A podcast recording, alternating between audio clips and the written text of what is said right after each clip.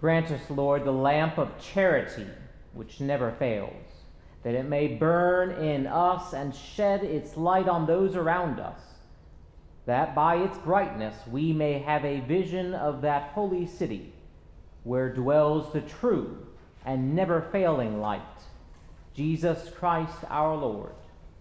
Amen. Amen.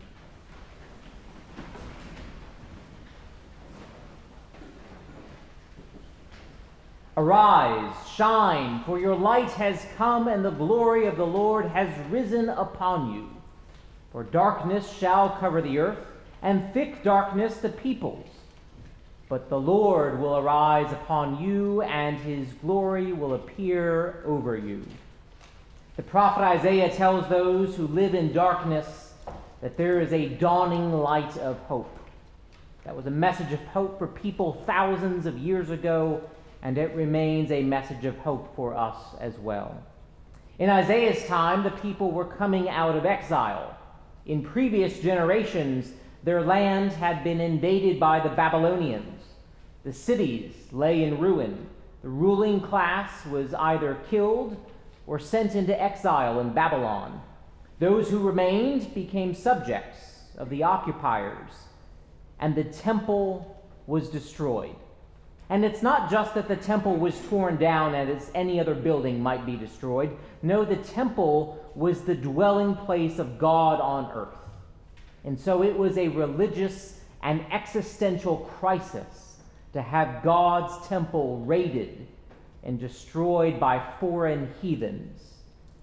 The people had been in darkness, a time where they were not sure where their direction was but the exile was coming to an end, as the Babylonian Empire was conquered by the Assyrian Empire, and the captives were set free to return home, to rebuild their society, their cities, and the temple. The Lord had provided deliverance for the people, and it is described as a light that is shining on them. Now, given this parishes and my own commitment to beloved community and racial healing, I do want to offer a word of caution about the use of language around light and dark. Generally speaking, light is interpreted as a good thing. We say that people are a shining example, or that they look radiant, or that they are brilliant. Darkness usually conveys negative things, as the dark is often portrayed as scary something we fumble around in. We say that someone who is unintelligent is dim witted. And this di- dichotomy between lightness and darkness, it does make some sense. The dark of night does provide cover for enemies to launch an attack. Things covered in soot and dirt are darker in appearance, while brightness is dazzling. But this is only one incomplete way to view light and darkness. Light can also be searing, blinding, and revealing. Darkness is best for sleeping and for resting. We know from science and art that white is the absence of color, whereas black is the fullness of, of it. In the darkness, we wait for God's salvation. And so the darkness is a place of anticipation, of growth, rest, and hope. And the reason why this matters is when we map positivity onto things and people that are light and negativity onto things that are dark, we perpetuate implicit racism. Blackness is a gift from God, but our language too often makes us forget this. Harvard University developed the implicit association test, which has shown that people of all backgrounds have a bias against things that are darker. And so this means people who have darker complexions are reflexively and subconsciously perceived in line with those negative associations.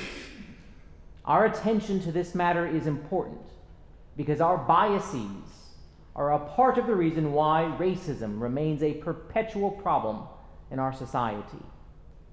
Now, in this sermon, I am going to continue to speak of the themes that Isaiah speaks of, of lightness and darkness. And the way Isaiah presents these, light is seen as something that is divine, darkness as something chaotic. But I offer this disclaimer as a reminder that this is not the only way of interpreting these themes. And while they might apply to the spiritual life, these positive and negative associations should not be transferred to people.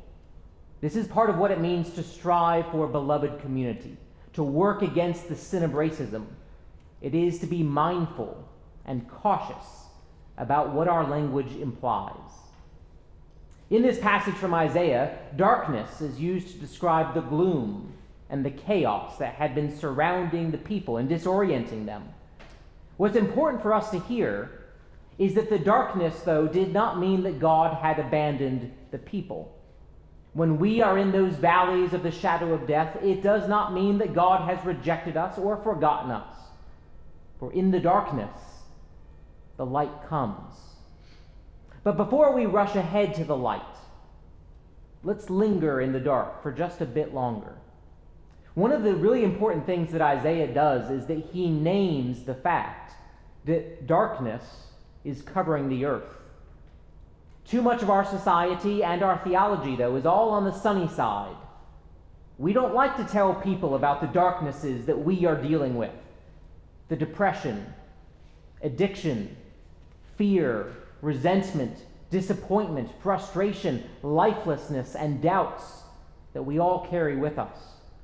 Our world is infected with things like war, greed, suffering, corruption, disease, famine, disaster, and death. But our faith can handle this. God is bigger than all of these things, and so we can be bold enough to name the fact that darkness surrounds us. Simone Weil, a philosopher and mystic, said, The extreme greatness of Christianity lies in the fact that it does not seek a supernatural remedy for suffering but rather a supernatural use of it. As a people of faith, we do not run from the darkness. Rather, we can embrace it and trust that there are lessons for us to learn in the dark. There is growth that happens in the dark. And this is true because God is with us, even in those dark moments. Naming darkness is an important and healthy spiritual discipline because it allows us to call for help. It allows us to admit that we are not perfect and to recognize that things are not always okay. Naming darkness for what it is is how we get to healing, transformation, and the arrival of God. Yes, the light is coming. That's what Epiphany is all about. But let's not skip over this holy work of naming those places where we desperately need light to shine while we sit in darkness. The light of the Epiphany that matters is, of course, Jesus Christ, not a star that some magi followed. Yes, the star was a wonderful sign for them, but the star was not the point. The Magi could have studied the star from the comfort of their own homes. What they came and saw was the light of the world in Mary's boy and Pilate's victim. Now, the way that Isaiah speaks of this light is important. The light comes upon us, Isaiah says, as the Lord arises over us. We do not have to shine or manufacture the light. No, the light shines on us, and then we just reflect it. It's the message of grace. We don't have to do anything in terms of our salvation. Rather, we get to participate in our salvation. And understanding this difference between have to and get to is the difference between understanding legalism and gospel, heresy and orthodoxy, Christendom and Christianity. If creating the light is up to us, then we fight with each other over who has the best version of the light, who shines brighter. But the light is not up to us to make. Instead, we receive it and that light enlightens us all. Imagine blades of grass arguing which of them the light is shining on. Yet so often that's what we do. But the light comes to us. And like a plant, that light is what leads to our photosynthesis, our growth, in faith, hope, and love. And to run with this plant metaphor just one more step, the point of the light that leads to photosynthesis is a part of something bigger. Plants grow, not only for their own sake, but as a part of an ecosystem. This is what the prophet tells us about the light that breaks on us. Nations shall come to your light, and kings to the brightness of your dawn. The light shines on us so that others might see that glory of God being reflected in our lives. Christians, those who have seen this light and seek to walk in the way of love, we are supposed to be attractive. And I don't mean good looking, just attractive and full of this brightness. The light of Christ that shines in us is meant to attract others to the beauty of love, the graciousness of forgiveness, the hope of faith.